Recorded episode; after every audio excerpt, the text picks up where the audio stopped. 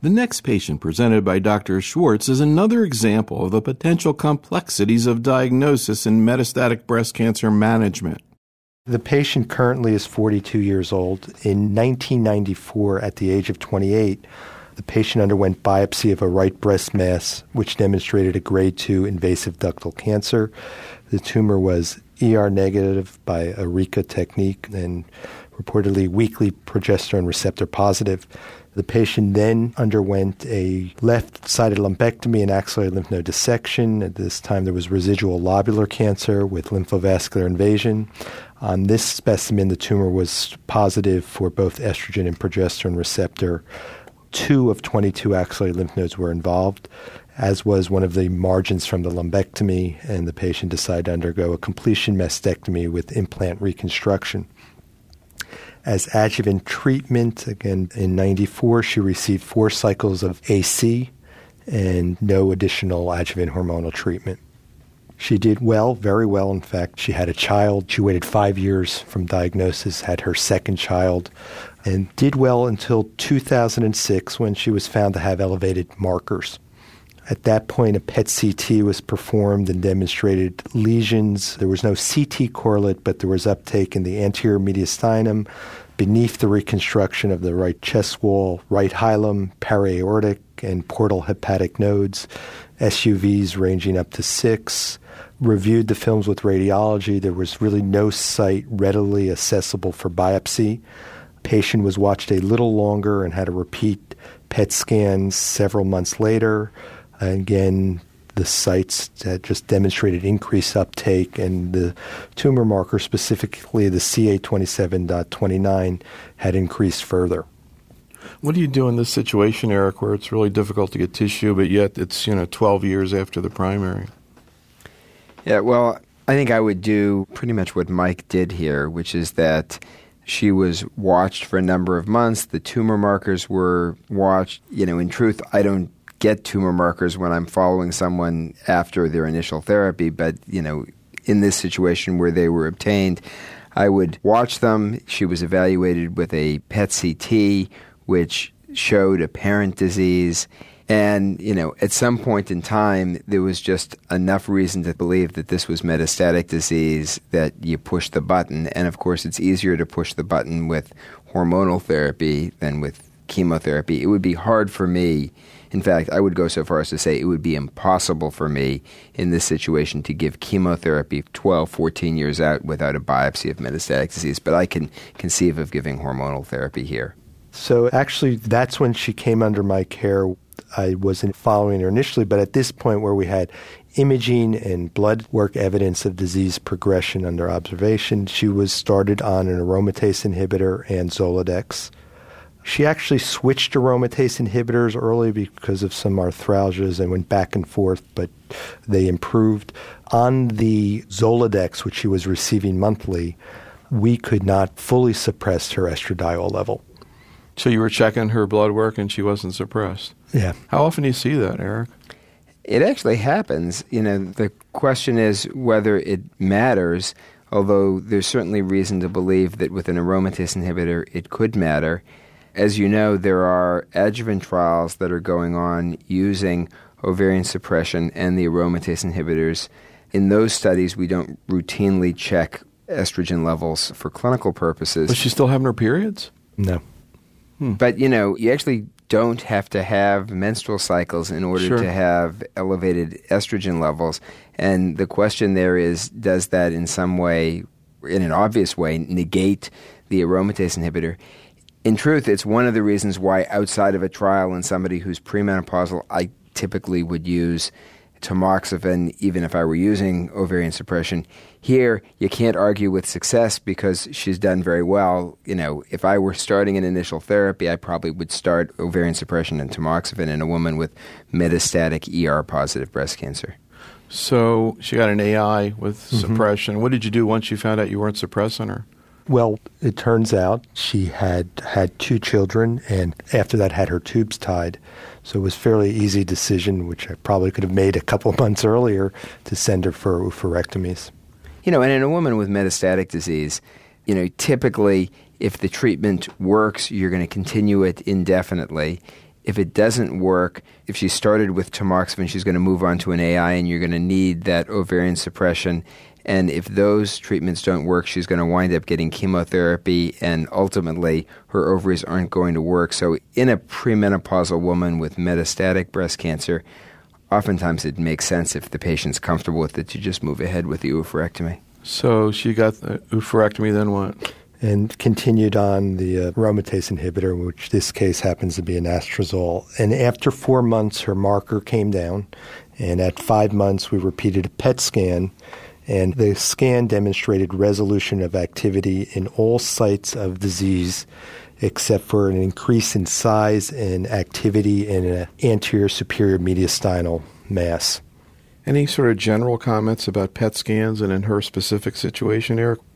Well, you know, I'm not the biggest fan of PET scans. I think they do have a role occasionally, but most of the time I still get plain old CT scans and an occasional bone scan. But I think these comments apply both to a PET scan and to any imaging study, which is you just have to be careful about what you see. And, you know, in this situation where you have somebody who's asymptomatic, although she was asymptomatic to begin with, her tumor markers have come down. Most of the areas that were abnormal on the imaging study are better. There's one that's worse. I wouldn't be in a rush to say that her disease is worse based on this finding. And I think it just is a reminder that you have to be very careful with any result that's discordant with the rest of the picture. Now, could you have gotten along without a PET scan? I mean, could regular well, CT have? I agree that almost always you can. In this case, and again, she was sent to me with the PET scan, but they couldn't correlate the abnormalities on the PET scan with anything on CT scan except for this growing thymic mass. So I think in this case it was helpful. I mean, the marker obviously, we don't like to treat somebody based on a rising marker alone. But even though, you know, gut feeling, I didn't think she was progressing and I didn't think this meant anything, it was sort of hanging over our heads. What did this represent? Was, you know, why was this mass growing? And could it be something, you know, not related to breast cancer? And I decided to send her for mediastinoscopy, which demonstrated thymic hyperplasia, no malignancy. What do you know about thymic hyperplasia? I've had a couple of patients who have had similar events, but they've always been young, as the case here, but they've been patients being treated with chemotherapy, such as Hodgkin's disease, ABVD. And I think it's even reported in the PET scan literature that you can see thymic rebound. I don't know that if it's ever been reported in somebody on hormonal therapy. It's hard to imagine exactly how that works.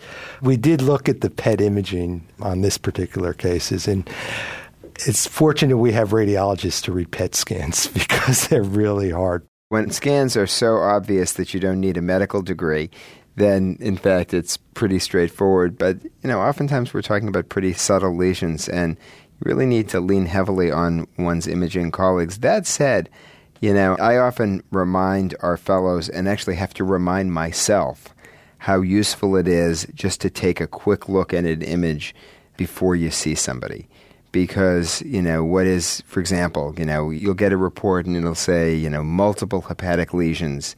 And you know hearing that you have a picture in your head and you don't know really unless the radiologist is very specific whether that's multiple lesions that are all very small or multiple lesions that are taking up the bulk of the liver and just getting a quick glance is often very useful before you talk to someone so this woman now is what's her situation? So right now she's been on the aromatase inhibitor for 22 months. Had imaging studies several months ago that showed no activity except for that thymic mass, which we're no longer worried about, and her marker remains negative. And she works full time and sees me about every four months. What was your impression of her personally, Eric? She seems like she's doing great. It's interesting that, you know, she made the comment that when Mike called her up to ask her to come in to see us because she had had a recent PET CT, you know, her immediate reaction was, "Oh my goodness, you know, things are worse."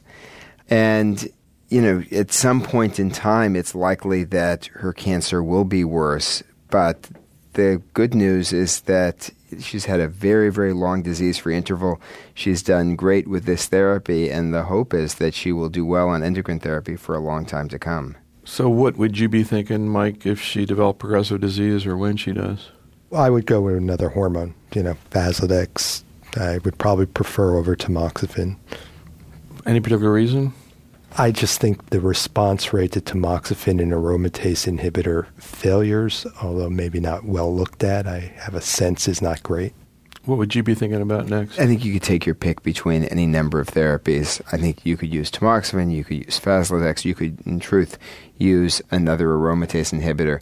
And here, one would hope that her chance of responding is higher than the average patient given a very, very long disease free interval and what has been a very good response to initial endocrine therapy. Just one comment. It's interesting to speculate what impact the pregnancy might have had on all of this.